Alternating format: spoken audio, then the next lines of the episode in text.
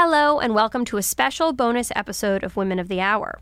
You'll have to wait a few weeks for season two, but we're assembling early for a very particular cause. This and our whole upcoming season owe a big fat thank you to our friends at MailChimp. They're making the whole damn thing possible. One thing I've struggled to do during this election season sit down, breathe, and just listen. Let's be real, it's not easy for me to do that even when there isn't an election whirling all around us. But it's made far easier by Audible.com. Whether I'm listening to my friend and Women of the Hour contributor Ashley Ford's series of author interviews, authored, or trying to zen out to some Thich Nhat Hanh's Peace is Every Step, Audible is helping me expand rather than expend. And for 30 days, Audible is offering a free trial membership if you go to audible.com slash Lena. Who the fuck is Lena? Hi there, I'm Sarah Sophie Flicker, artist and activist, and I'm joining Lena today for this election emergency episode. Look, it's a truth universally acknowledged that it's exhausting to hear men talking about women's experiences. It's been exhausting since cave people times, but during this election cycle, it hit a critical mass. It's exhausting to be talked over, interrupted, gaslit, and silenced, and there is no woman, no matter her level of success, who doesn't know just what that feels like. Recently, a friend told me a story about a work setback and ended with the words I realized after everything, at the end of the day, I'm still just a girl. I have never had more of a desire to rage and to rebel. The words in my head yes, at the end of the day, you're still a girl, and the strength of that makes you a boss, a leader, and a fucking baller to the 10th degree, and maybe the fucking president. But it's hard not to internalize cultural stigma. If you're not a cis white male, there are flashy neon signs everywhere telling you your lived experience doesn't merit the label of necessary or even human. And as we stand on the brink of electing our first female president, misogyny is as pernicious as ever and it's making us feel nuts. It's even worse when it's masked by good intentions. The last few weeks have been especially egregious as we listen to male pundits explain what women across all intersections should be thinking, feeling, and doing. Thanks, but no thanks. So we've called an emergency meeting, like we're at all girls' camp and there's been a bunk underwear raid by the boys across the lake, and we've done it in the form of a podcast. I'm Lena Dunham, and this, my friends, is Nasty Women of the Hour, Election Emergency Edition. Something for you to listen to on your way to the polls on November 8th, but not while taking a selfie with your ballot, because remember, that's proven to be a felony in many states. Right now, it seems especially critical to give women a space to talk about this election. The racism, the xenophobia, the misogyny, the hate have all been exposed like worms when we turned over the mossy rock that was this presidential race. Much like HPV in a millennial, it's something America convinced itself it was rid of, told everyone else it was rid of, and spread all over the damn campus. I texted Lena in a rage. Every talk show, every podcast, every conversation in my home was still monopolized by men. Good men, men who consider themselves feminists and allies, but men who still felt entitled to the floor. So this is our moment, damn it. The floor is ours for this frozen instant in time. You hear that, nasty women? Over the next hour, you'll hear from a trauma expert, a comedy writer, a mother of the movement, and a lot of very irritated dames. We'll even play you a soulful song to remind you that you're not alone. Not for one second. Protocol here at Women of the Hour HQ, whenever there's a crisis, is to assemble a room full of smart, capable women to break down the issues and hash some shit the fuck out. I'd like you to meet our election emergency roundtable, moderated by Fusion Network's Collier Meyerson. You'll hear from them throughout this episode. Since it's the radio, you can't see how stylish and appealing all these women are, but I think it comes through. I'm Collier Meyerson, and I'm sitting here with five incredible women who you will hear from right now. My name is Rebecca Traister, and I'm a writer at New York Magazine who writes a lot about women in politics, a lot about Hillary Clinton, and I just published a book called All the Single Ladies. I'm Michaela Angela Davis. I'm an image activist, and I tell Black girl stories. I'm Sarah Jones. I'm a playwright and performer. I'm doing a one woman show called Sell by Date. I'm Sarah Sophie Flicker. I make progressive media content with Art Not War. I'm a mom and I'm an I'm aerialist. My name is Linda Sarsour. I'm a Palestinian Muslim American racial justice activist, and I'm born and raised in Brooklyn, New York. When was, as a woman, as a Muslim, as a black person, as a feminist, when was the first time you felt offended by Donald Trump? And I'll start with Linda. I've been offended by Donald Trump since I became a conscious person. That was a pretty long time ago, maybe as a teenager. I mean, I was pretty shocked that other people were shocked at even hearing tapes like that. I mean, he has been making money off the objectification of women for a long time, his pageantries. I mean, we don't, I was pretty shocked that people waited till he uh, objectified a white woman for him to say something. Because I'll tell you this much: if it was a black woman or a woman of color, I don't think that we would have been as outraged. Just like people weren't as outraged when he was talking about banning a whole faith from coming to this country, or when he was talking about Mexicans who we are on their land, actually uh, talking about how they're all rapists and, and and saying some really outrageous things, and we weren't up in arms, and he was still doing well in the polls. And it took him objectifying a white woman, and he shouldn't be objectifying anybody or saying anything nasty to anyone. But I think that really was the straw that broke the camel's back for white politicians that they imagine their daughters, they imagine their wives, they imagine their mothers, and it takes that for them to get finally say misogyny is not acceptable or we won't support a, a politician like that. I'm even a little more cynical than that. This is Rebecca Traister, and I don't actually believe that it was all about them suddenly being able to imagine this being directed at their relatives. I think it's that he was beginning to fall in the polls. The polls had started shifting after the first debate, and it seemed like he was headed toward a big loss. And I think there were a lot of Republicans who very cynically and practically and strategically wanted to jump off the Trump train. Now, it turns out that didn't work out well for them. They jumped right back on. But even in their disavowals, where they say, as Linda said, oh, now I can imagine my daughter, my wife as, the, as a father, they're still reflecting the same attitude toward women, which is that they are only there as offshoots of men. This is the first time I've seen you, Rebecca, since you wrote the piece in the cut and that you were on Bill Maher. And I just want to thank you as a white woman making the whiteness important because Here, here. people of color have you know, Donald Trump has been a beast to me since Central Park Five. Yes. I've been in New York, Yes, yes. and it was the same thing. It was a white damsel with black boys wilding in the park. Yeah. The Central Park Five case was about a group of Latino and, and black boys. Boys. Um, who were accused of raping a white woman jogger in Central Park. And he took out a full page ad sure in the. New York Times Yes, and got on the radio. And so all of us were horrified. And the fact that, you know, that we have to keep kind of remember the Central Park Five, remember the Central Park. In this, it was this white pussy that got everybody up in arms. And again, I want to thank you because every black woman in me is tired. Mm-hmm. We need everyone to say, look, y'all, this is crazy. Look, it is crazy, and speaking as the owner of a white pussy that gets people up in arms for sordid reasons, I'm happy to say it. And here to discuss with me how crazy it all truly is, I have my dear friend Janet Mock. She's the author of the New York Times bestseller Redefining Realness and a true Destiny's Child aficionado. Nasty, trashy, sleazy, classless. Do you know that song? That's Destiny's Child Nasty Girl. Of course! Except it wasn't Nasty Girl, like it wasn't a battle no, it was cry. it was, slut slut shaming. They completely. were not there to like nasty. a battle put your clothes on. I told you. Nasty, Don't walk around the house. on. I told you to walk around your house without your clothes on.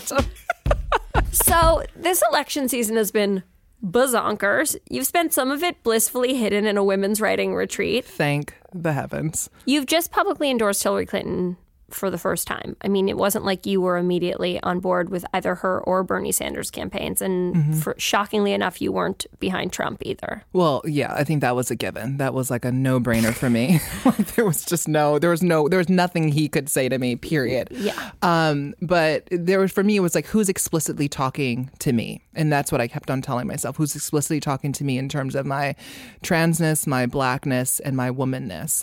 And so for me, I felt Hillary Clinton was the one person that felt that there was. I don't, I don't say that all of her things are intersectional yet. I don't think that she's talking to a black trans woman, but I feel like she's talking to my identities in some way, and I think that that's where a lot of the struggle for me came out.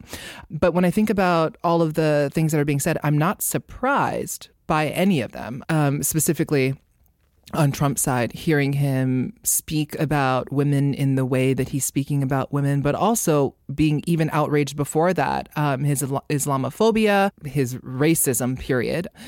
Um, those things alarm me very early on, and I just I what I, I just was in a state of disbelief. And it really did take him talking about grabbing a white woman's pussy for this entire thing to fall. And I thought about that day because I was so pissed and triggered and horrified by that audio.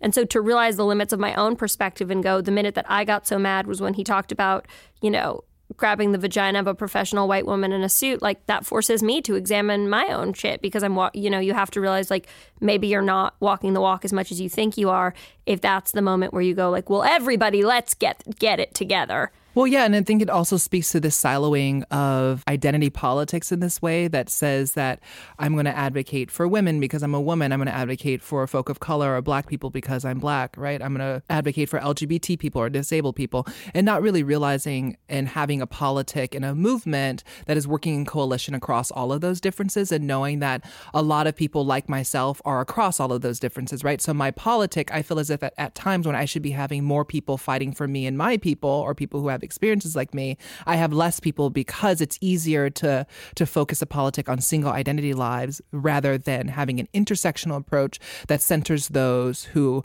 are disabled, undocumented, incarcerated, you know, black, um, trans, queer folk, right? Like that's like the ultimate person that we should be fighting for in this sense or centering in our politic. But instead, we just siphon off people's identities in this way that doesn't allow us to have deeper conversations around our policies, around our actions and our movements. Well, that division of identities you're talking about really speaks to my last question, which is, you know, you're a black trans woman. There, that's a number of different identities to hold, and probably you feel at your strongest when they are all when people are addressing you as all three of those things at the same time. I would imagine. Yes. What was the significance for you of Barack Obama being elected, and what would the significance be for you of having a female president? You mean Michelle Obama as president? I'm just kidding.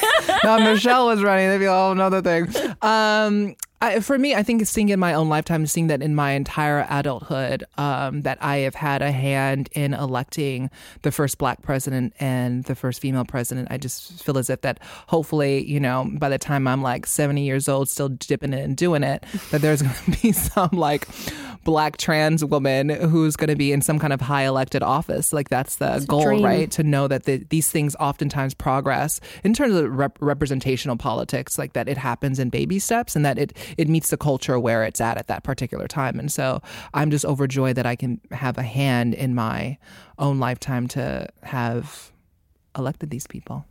I'm going to make a guess that you're going to be invited to the White House several times over the next eight years. That's because of you, Lena. it's not because of me. It's because of you. I'm going because of you. I love you, Janet. Thank, I love you, Lena. Thank you for being part of our emergency episode. That's supposed to be a siren, but I don't know.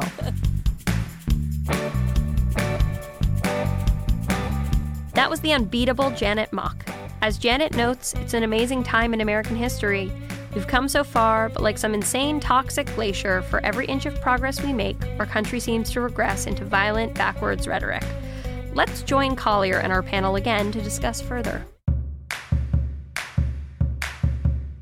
I think that in some ways the rise of Trumpism feels not so much like a death knell to me. It's it's more like the beginning of something, right? Mm-hmm. This whole thing looks like a last-ditch effort for white men to hold on to their power. And I was just thinking like, do you think that this peak misogyny could actually mean the beginning of the end of it? the beginning of the mm-hmm. end of it. Beginning, beginning. Not like, oh, word, Hillary Clinton is president, and now we we we done with misogyny.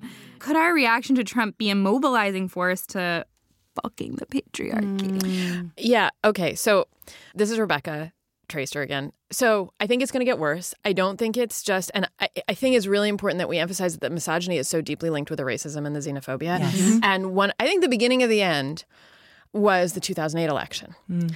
Part of what happened in 2008 is we had this historic election with a historic coalition, but we also had a primary that pitted the black man against the white woman. And it was a comfortable way for a, for white male power to exist in which the people on the margins get pitted against each other.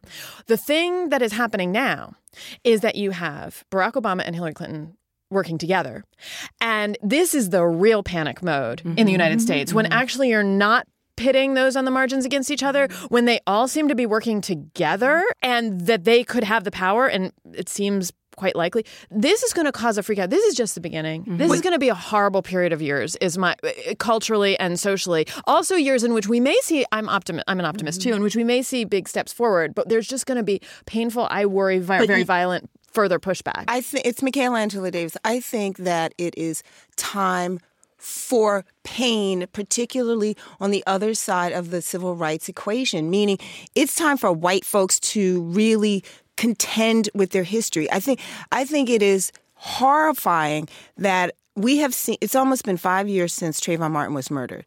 Since then, we have been consuming relentless images of black death and violence and brutality. However, you go to the Trump rallies and they are wearing t-shirts that say fuck Muslims. They are chanting en masse, build a wall, kill them all. Mm-hmm. They're calling Hillary a cunt, a whore. Mm-hmm. They're calling our president a nigger. And we don't see that on, on CNN or MSNBC in a constant loop. We are not made to look at mm. Where white folks have not dealt with their history mm-hmm. for 50 consecutive years. We're about to hit the 50th anniversary of the civil rights movement as we know it. For 50 years, people of color have been showing America how to work towards justice. Mm-hmm. And I don't see any white liberals really en masse going down and dealing with those hateful people at those those are white power rallies mm-hmm. called a Trump rally. And I that it's mm-hmm. like Trump is a white problem. Like mm-hmm. deal right, with right. your shit, Right. Deal with your Right. Come get history. your- your- come get come your get your boy. and, and that's I'm like where are, where's all the passion from those you know from the um, Bernie Sanders folks? Take that passion, go down and and rip the t-shirts off those people that are saying fuck Muslims. Like do something. I know think- y'all can't, can't see us out there listening, but we're all shaking our heads. Yeah. It's just like okay, that's the uncomfortable part. Yes, like let's right. get uncomfortable. I want to say, uh, and I am so there. I remember hearing the arc of the universe is long, but it bends toward justice. But it is long, and we may not live to see the moment when, you know, for me, it's so powerful that, you know, we have these Trump rallies that you're talking about.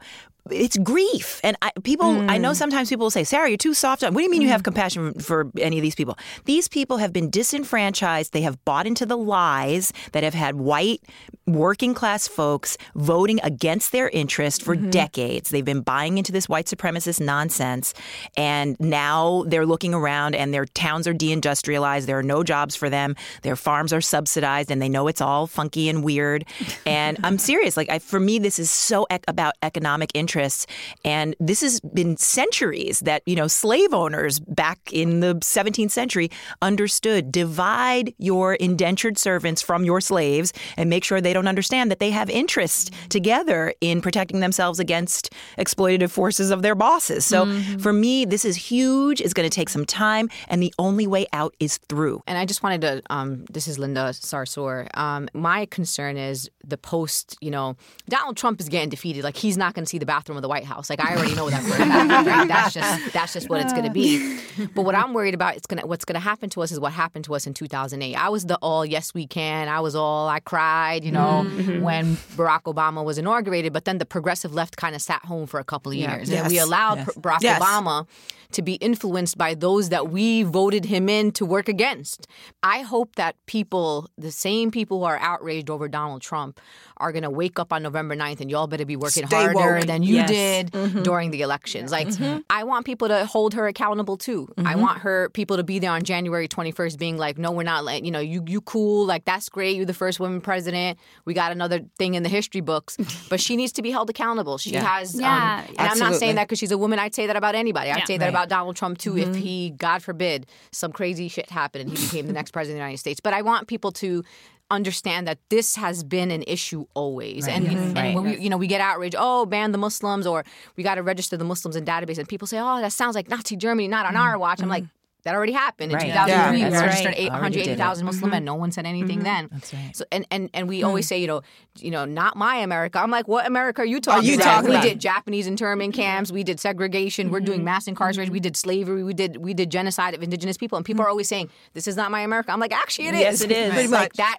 That's the hard conversation I want to have. And when you say this, you know, when you use that type of language, people say, oh, you don't like it, go back to your country. Right. Like you live in a democracy, go back to Saudi Arabia. And I'm like, no. I'm like, I'm more patriotic than you are because I want my country to actually be the greatest nation. the I'm the one trying to make my country great. Not again. I'm trying to make it great because it ain't Yeah. great right now. Great. Yeah, I mean that that's the patriotic work we have to do, and I, you know, I think somehow we all got a little confused about elections at some point. I mean, this is this is the transactional moment. We just need to go in there and get the job done, and then the transformation begins on the 9th. And what I'm excited and curious and looking towards is what does that look like? Sarah Sophie asked a great question there. What will America look like on November 9th? Writer Liz Watson peered into her crystal ball and got an insider's peek at three of Washington's nastiest women as they prepare D.C. for America's first female president. Let's hope they put out nice soaps. On the third floor of the Supreme Court, Elena Kagan was laughing with Chief Justice John Roberts. I guess that's what they call a Ted Booze cruise. He grinned. You crack me up, John. You really do. The pair paused in front of the stairs. I heard there's pie in the cafeteria. You in? Elena shook her head. I've got some business to attend to up here. John was already taking the stairs two at a time, hoping to beat Anthony Kennedy to the final slice of French silk. Hairpinning around the final corner, he turned up and shouted to Elena, yet again. Ted Booze cruise! Classic. Elena's laughter rang out until she was sure John was out of earshot. Then she was silent. The best part of her day was when she could stop pretending to laugh at his jokes, which he always repeated at least seven times until he was sure she really got them, you know? Elena trotted down the hallway with surprising speed. The Washington Post might call her style dumpy, but that showed what the fuck they knew because man did her sensible stacked heels make good time. She paused in front of a marble bust of Ida B. Wells and scanned the hallway. Confident she was alone, Elena slid a Sacagawea gold dollar into a small groove behind Ida's ear. The bust swung back, revealing a narrow, winding staircase. A scent of lavender wafted into the hall, as did the strains of Carole King's tapestry. Elena hurried down the stairs, which were covered in Berber carpet the saleswoman had described as women's college in color. As she descended, a gentle recording of Angela Bassett's voice repeated, You are not crazy. Yes, I heard him say that too. It's unbelievable. You are not alone. You are not crazy. Relax, my angel. When Elena reached the bottom, she took a deep breath and sighed. The music was soft, the scented candles warm and inviting. The latest edition of O magazine was waiting for her on a credenza that had once belonged to both Dolley Madison and Dolly Parton. A small brass plaque hung by the entrance, reading, Keeping the Scrotum Out of SCOTUS, a gift from Elizabeth Warren. Elena was finally here, at the place Angela Merkel once called the real Velvet Underground. She was at the secret Supreme Court women's bunker. She was home. The bunker was founded in 1981 by Sandra Day O'Connor, the first female court appointee. Having requested funds for a women's bathroom, which nobody had even bothered to build before, she quickly realized that the court's men were both ignorant and terrified of the needs of women. I need money for a tampon machine, she'd say, and watch Chief Justice Warren Burger's face contort in discomfort. Here's a blank check. He'd groan. Just don't use that word again. What first began as a quiet room to relax and listen to Patsy Cline blossomed into a cathedral of cashmere blankets, mugs of tea, and pillows for screaming into about how Roe v. Wade was up on the table again for the 450th time. Are you fucking kidding me? He said that a woman's body will terminate a pregnancy caused by rape. He said what? He said what? He said what? The screaming pillows needed replacing every few weeks. Trading her judge's robes for a custom Saint Laurent smoking jacket with a monogrammed pocket, Elena called out, Yoo-hoo, call me a doctor, 'cause here's your EKG. Sonia Sotomayor looked up from her fainting couch. You're just in time. I'm putting the finishing touches on her welcome card. A small Wellesley pennant hung at the bedside. Framed photos of Chelsea and her grandchildren adorned the walls, although Bill was notably absent. A few choice pieces from the Antiques Roadshow showcase, her favorite program, were artfully scattered throughout the room. HRC monograms adorned every towel, every highball glass, every Brookstone personal massager. They were ready. Elena paused as she watched Sonia and Ruth at work. A shadow crossed her face. Sonia looked up. Elena? Is something wrong? Elena frowned. Gals, do you think it's ethical of us, as Supreme Court justices, to be making these kinds of special allowances for the president? I know this is a space for women, and I really want her to join us when we do fun stuff like get our colors done or try to channel the spirit of Ann Richards, but she'll be the president first, and a woman second. Law is the great passion in my life. I'd hate to be accused of having my impartiality compromised in some way. Ruth Bader Ginsburg slowly turned. That sounds to me like a problem for somebody who gives a fuck, she said. Sonia sighed. Elena knew Sonia felt Ruth was leaning too heavily into her notorious RBG persona lately. The memes were one thing, the custom snapbacks another. But once you were texting schoolboy Q from the bench, something needed to change. Sonia set down her pen. What I would say is that if this election cycle has proven anything, it's that feminism is a nonpartisan issue. We've seen how fragile progress really is. If anything, making unity a priority which transcends political agendas is the most vital work that we, as public servants, can be doing at this time. Ruth Bader Ginsburg nodded solemnly. Yes, yes, bitch. Correct. That's why we've got Ivanka's corner all set. All three threw a quick glance to the roped off sofa in the corner, with its reserved for IT when she is ready placard. They turned away. There was a slight chill in the air. Elena touched Sonia's hand. We're doing the right thing, aren't we? What if she doesn't win? Sonia and Ruth paused, then laughed and laughed. Elena soon joined in, breezy, relieved laughter. Come on, ladies, said Ruth. How about some Harney and Sons tea, a nice foot bath, and then we go throw a brick through the sunroof of James Comey's car? And then can we watch Great British Bake Off? asked Elena. And then we can watch Great British Bake Off, replied Sonia, throwing a thumb through the belt loop of her good American jeans, because even a Supreme Court justice can see when Khloe Kardashian has cracked the code on stretched denim. Let's say that Hillary's first act as president needs to be making a great American bake off, said Elena. Ruth Bader Ginsburg nodded once more. Yes, bitch. Yes. Correct.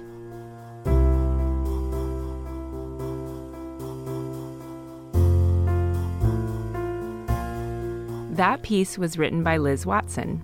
You just heard the voices of Liz Watson, Max Linsky, Jasmine Hughes, Jenna Weiss Berman, and Henry Molofsky.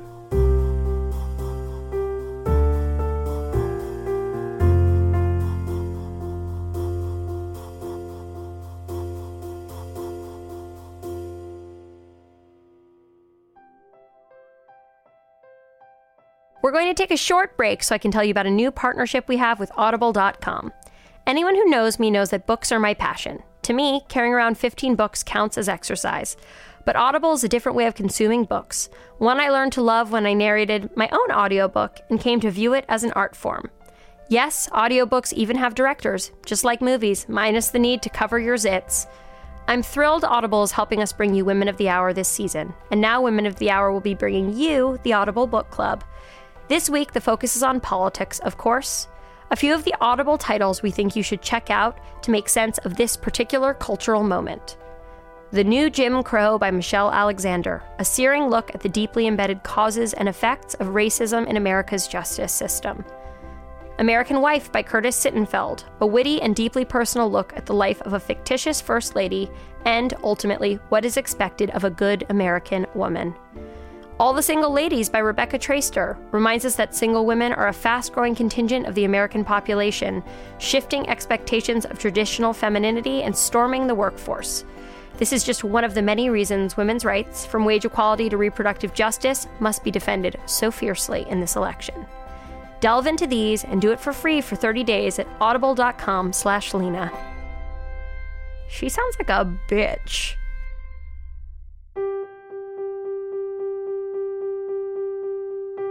It's fun to laugh and also deeply necessary, but there's a darker side to all of this racist rhetoric and quote unquote locker room talk. For a white person, Trump's attacks on immigrants and Muslims may be distasteful, but we don't and can't understand the ways it brings back lived experiences for people who have endured direct attacks at school or in their neighborhoods.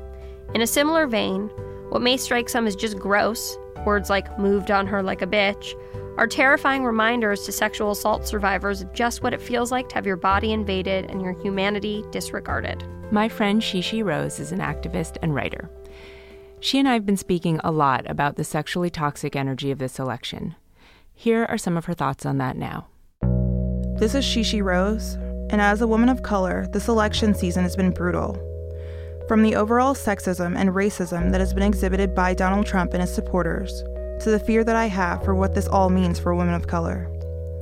Although I am sure a huge women's liberation movement will span out of Hillary becoming the first female president, it worries me what this may mean for women of color, because historically, a white woman leading or being the face of a women's movement doesn't always mean liberation for women of color as well.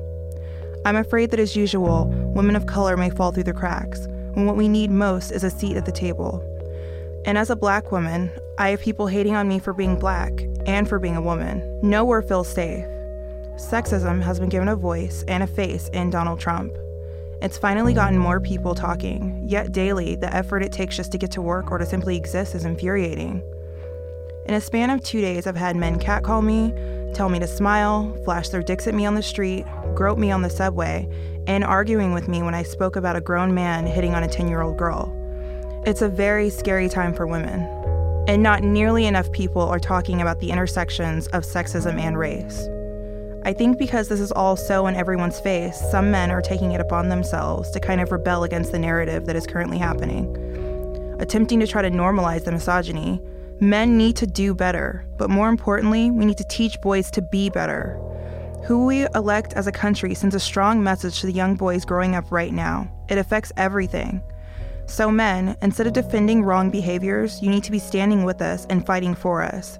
And you need to be just as exhausted with this election as we are. Yet, you need to also be ready to fight sexism and be a voice daily, just like we are. All men may not perpetuate the problem, but all men can stand up and fight against it. Once again, that was Shishi Rose. Thanks, Shishi. Shishi's humor and brilliance can be found at shishirose.com. Next, we'll hear from Dr. Sue Grand, a psychotherapist specializing in trauma and the issue of re traumatization. Full disclosure Sue is the woman who helped me when my sexual assault story was picked at and questioned by the right wing media, and gave me the tools to move on from what felt like a fresh new assault. I'm forever indebted to her and hope you'll find her wisdom as helpful as I have. And please remember, there's nothing weak or pathetic about being scared and hurt by what you see and hear in the news. This is a tough time, and self care is paramount.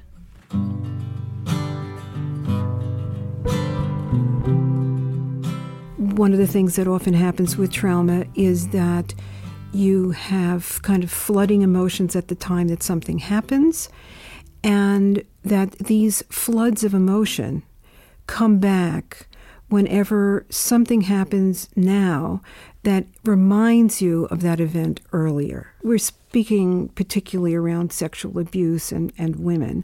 What happens after you've had a significant trauma is that women are trained to be silent, to say nothing, to not mention it, and to expect a certain amount of sexual uh, transgression on their bodies as kind of normative part of life.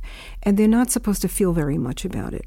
So, usually, what they do is they dissociate it, they numb themselves, and they've got an internal struggle going on that they're trying to manage and shut down.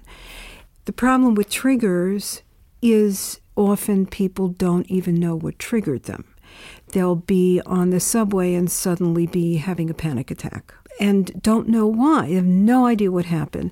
Triggers can be extremely subtle, particularly because when you endure the trauma, there's a lot of dissociation at the time. So, memory, you know that it happened, but the full experience of it is something you're trying to block. So, you can't necessarily identify your trigger points when they arise. What happens, it goes straight into your sort of mind body system and you get flooded and you have all nightmares, panic attacks, depression, body states that are disturbing, phobic reactions to people, startle reactions, all kinds of things.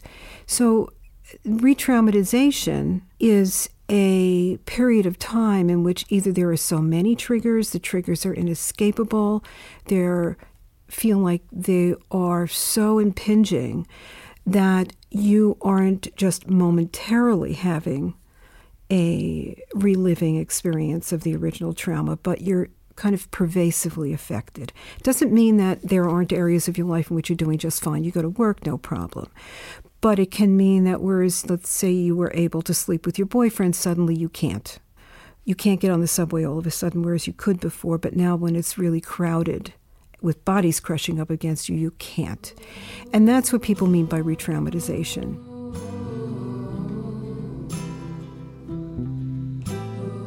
I would say the entire 2016 election cycle would have done that, although women have different moments. The general way of speaking about women as pigs, as dogs, the pervasive sexual objectification and vulgarity, the bragging of a presidential candidate about the size of his penis, the need of a man's overriding ego to be propped up by the sexual objectification and befoulment of women has been pervasive. Then, of course, we have the tape.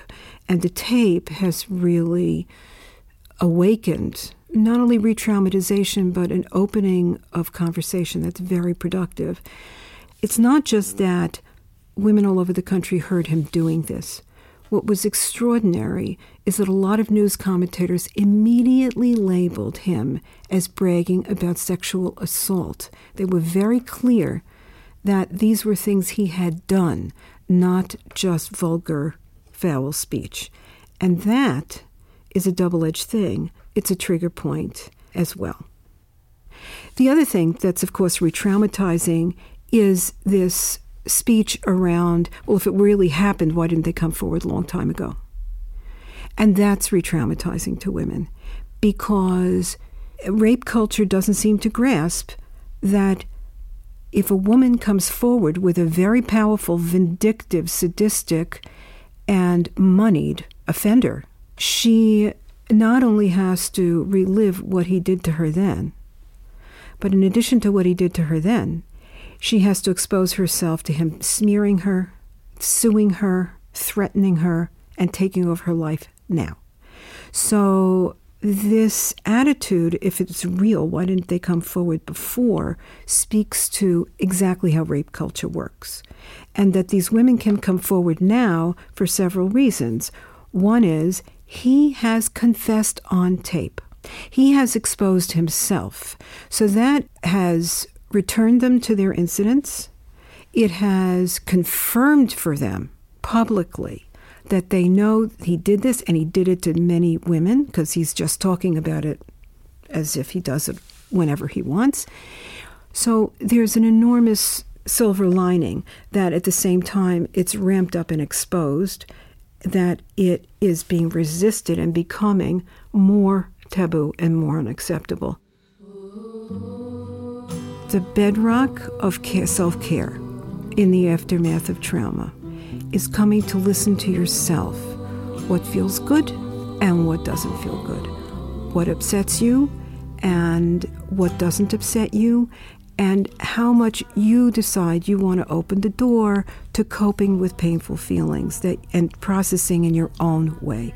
The number one thing with every tra- trauma survivor is to learn to listen to yourself to respect that at the time you couldn't say no, but now you can.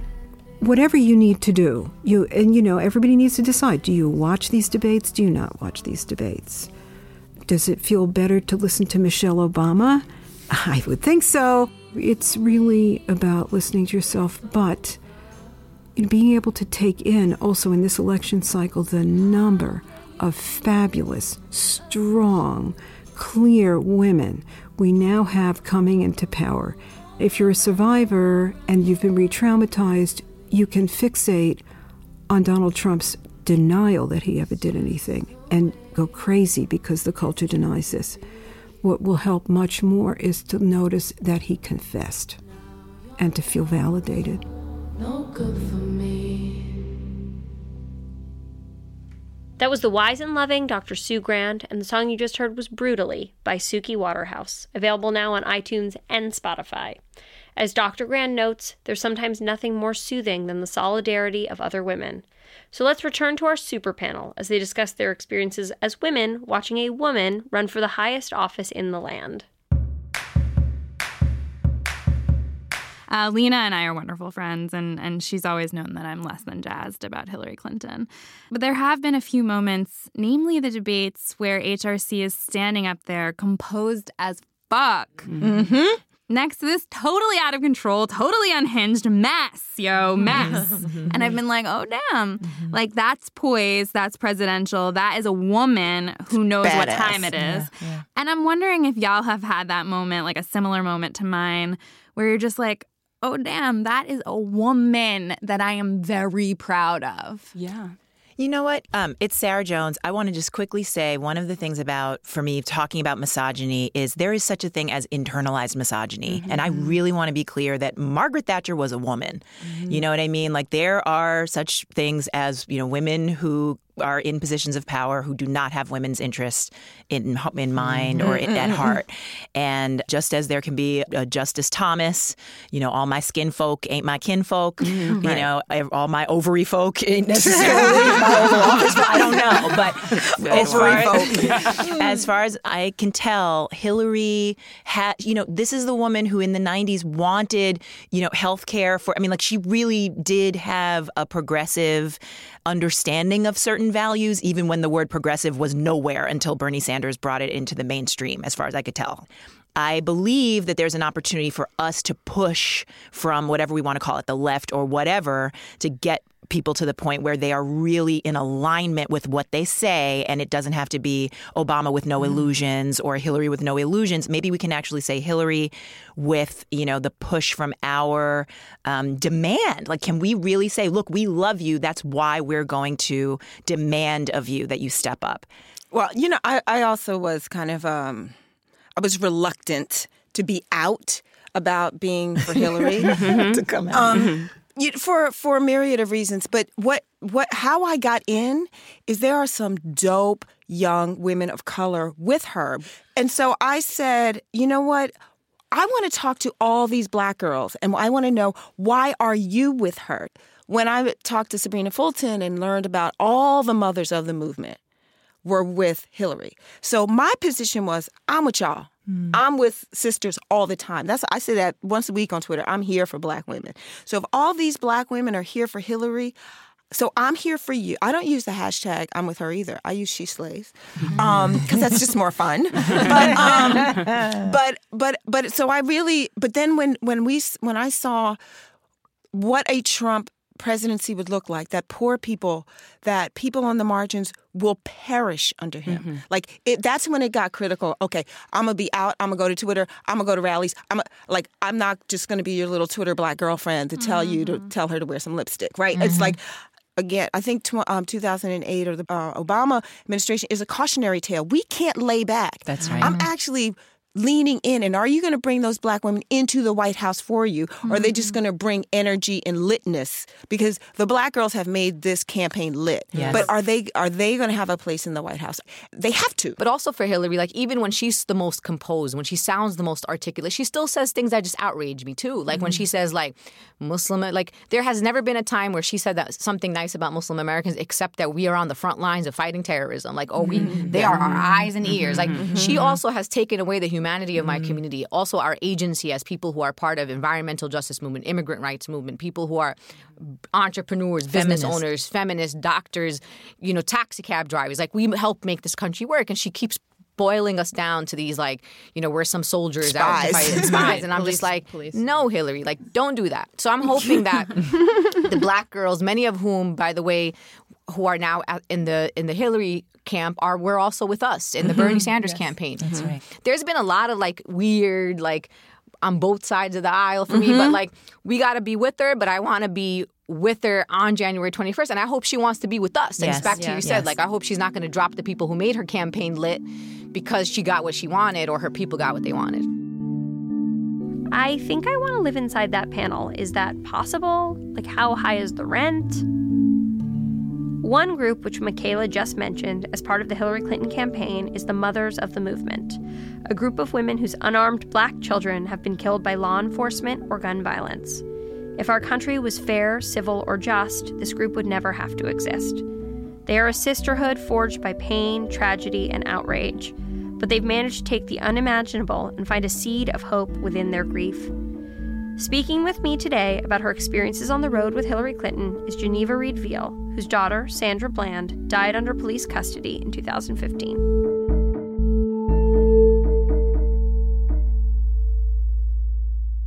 We are lucky enough to be here with Geneva Reed Veal, activist, minister, mother of Sandra Bland, and mother of the movement. And you have been on the road with Hillary Clinton for how long now? Uh, since February.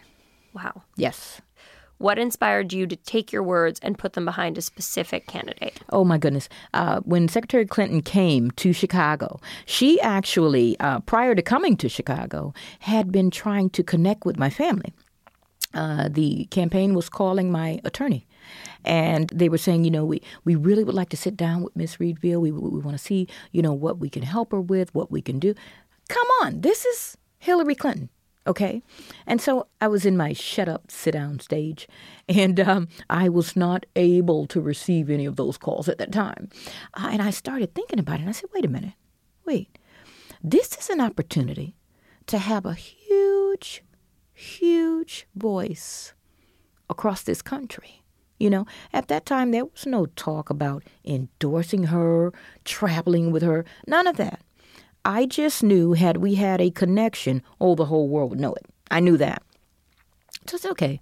So we have this this this meeting at Sweet Maple Restaurant in Chicago. Twelve moms, no media, no nothing. And so when you talk about being able to sit at a table with the secretary, who is now presidential nominee, and she says to you, ladies, and she knew all of us by name. She knew every child's case. She knew where every child's case was. Um, man. And, and she said, I, I know what the media has said about your kid, but you tell me what you want me to know about your baby.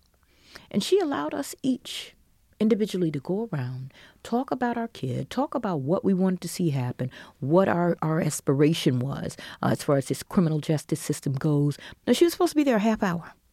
She ended up being there two hours, a little over two hours. And we knew that she walked in there as secretary, former first lady, all of that. But she walked out of there as a grandmother and a mother. We felt that from her. So afterwards, no endorsement, none of that. I'm just like, eh you know, I'm watching her. And then I started to go looking at her policies and looking at what she was planning to implement. And I said, okay, now, hmm. Then follow up letters came. Just checking in with you today. The no indictment came. And I got a letter. And that letter said, you know, I can only imagine what you must be feeling at this time. I'm so sorry that there was no indictment. And that warmed the heart of the family. Okay. Then we got another uh, around Sandy's birthday. Sandy would have been 29 in February. So we got another follow up letter saying, you know, I, I, I understand that holidays just passed and this would have been your first uh, uh, holiday without Sandy, and I'm so sorry. And I'm going, you know what? This lady is all right with me. And so after the continual follow up and the just the compassion, and I told my attorney, I said, you know what? I'm going to endorse her. Let, let, let, let's let them know that we're going to endorse her. And that's what I did. No idea that that would have meant that I would have had the opportunity to travel all across this country, to be in the same room with her on several occasions, to be at rallies where she would announce that we were there. And so when you think about somebody who has given you the opportunity to make the death of your child feel like it meant something, and to, to, to, to say to you, I know your child's life mattered. That is big. That is major. And I tell people, she actually endorsed us before we endorsed her. Incredible. Yeah. And how did the flack?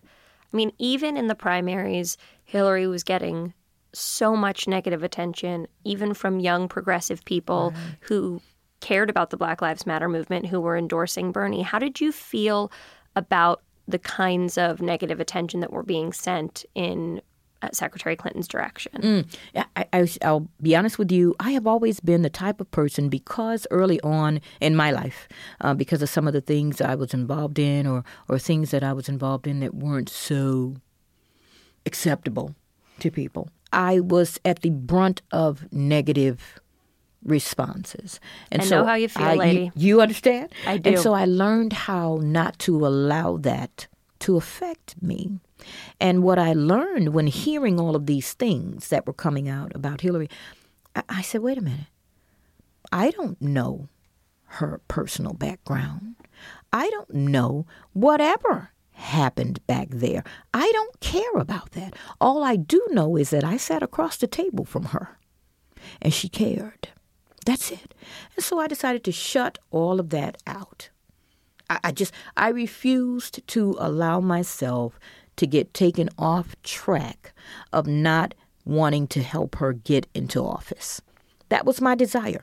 Where she stands on criminal justice, that's major to me. Where she stands on gun laws, that's major to me. Where she stands on talking about education and employment, uh, that that's major to me. So I couldn't allow the negative that was coming out to affect all of the positive things that I know that have occurred while she's been all of the positions that she's stayed in. Well, despite my desire for you to be president, she seems like a pretty good second choice here. That's funny. She is much, much more qualified than I am. I'll tell you that. Well, the listeners can't see your hat, so they don't know just how great it is in here. That was the incomparable Geneva Reed Veal, who will be joining us again this upcoming season on Women of the Hour. Let's close out the day by checking in with our panel one last time as they discuss self care and self protection. Two things that are always important, but in this election cycle have become non negotiable. You're all pretty public women, and most of you with social media accounts. I've seen all of you on my parents' TV set because I don't have one.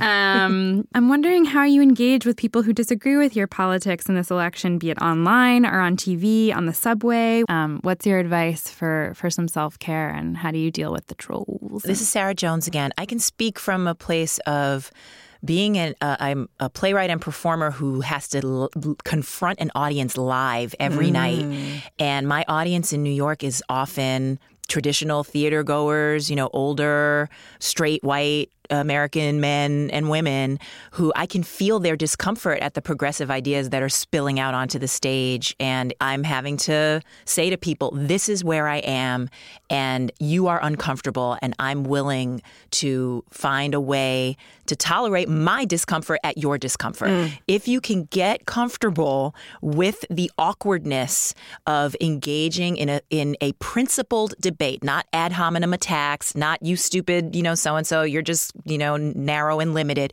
No, actually engage with this person. This, you know, farmer who wants to hold on to his gun and really thinks like, you know, Obama was born in Kenya. That person is undereducated. You know, people will march to the beat of your drum if they're not given a lot of ways to think critically. And so I want to engage that person and say, hey, really think about this. Is Donald Trump really, you know, the, the person who's going to like take care of your interests. Like is it really so scary to think that america is becoming more brown? Maybe you can be an ally of those brown people. Maybe you can actually heal through the transformation of looking at the truth of what's happened in this country and move ahead as you know we're all allies and men and women and trans folks deserve to have equal voices in this culture. So i want to engage them. I'm willing to get uncomfortable and i'm willing to not be liked. Mm-hmm. oh sarah you're such a nicer nasty girl than i am. It's michaela angela davis I like I said earlier, I'm like, it's time for white folks to do the work. I, am mm-hmm. not ready to. I'm done. Yeah. Like I'm done, and I'm not interested in your like tears. Like, do the work. That's where I am. But and and I do think that um, radical self care and radical love is critical to to just stand up and that's why you know I, have I've heard linda say this the black lives matter movement is so full of radical love that it's something you know, it's a reservoir. But also, I just like to do girly shit too. Like I have to go out and look at jumpsuits with Radical jumpsuits. Yeah, and, and this weekend I, I spoke at the um, Dallas Bella Kink's natural hair show, and I saw all these beautiful black girls with like hair that just looked like a you know bouquet of like beautiful flowers, and that fills me. And I have to see art, and I have to go to plays, and I have to listen to music, and I have to have good sex, like I, you know, and eat good food and rest. You know, and have good sex. And we mentioned the good yeah, sex. like that. Like we have to take care of ourselves in a radical, revolutionary way, and not and put ourselves first. Sometimes, like literally, put yourself first before even you go to that march or you go to that show. Like, take care of your damn self. Okay, yeah. Number one, join Michaela and I. We go jumpsuiting together. It's important. also, on the front of healing, I just think like we all have to keep having these conversations and let's like start brainstorming on November 9th. Like, let's come to my house. Like, let's start having some meetings and let's, you know, because I do think. You know, because we have been with her, we now have her ear. You hope. We, We hope. hope. Right, We right, hope. we but hope. I'm an optimist. I'm an optimist, and and uh, the transformation starts November 9th. Ooh. Wow.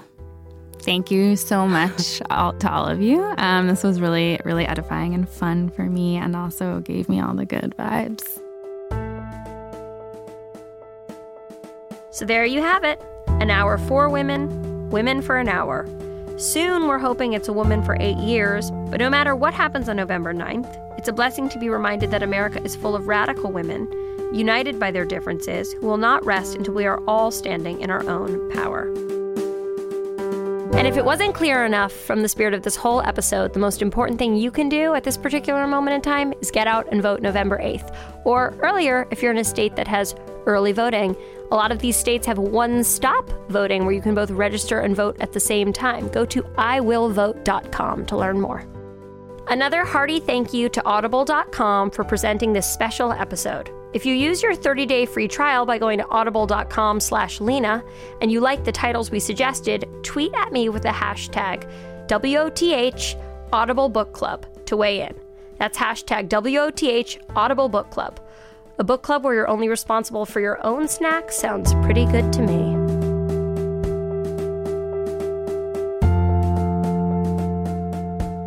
Nasty Women of the Hour, the election emergency special, was produced by Liz Watson and Barry Finkel in proud partnership with Lenny and Pineapple Street Media. Special thanks once more to our friends at MailChimp and to each and every one of our sweet and stylish listeners. Stay frosty, America.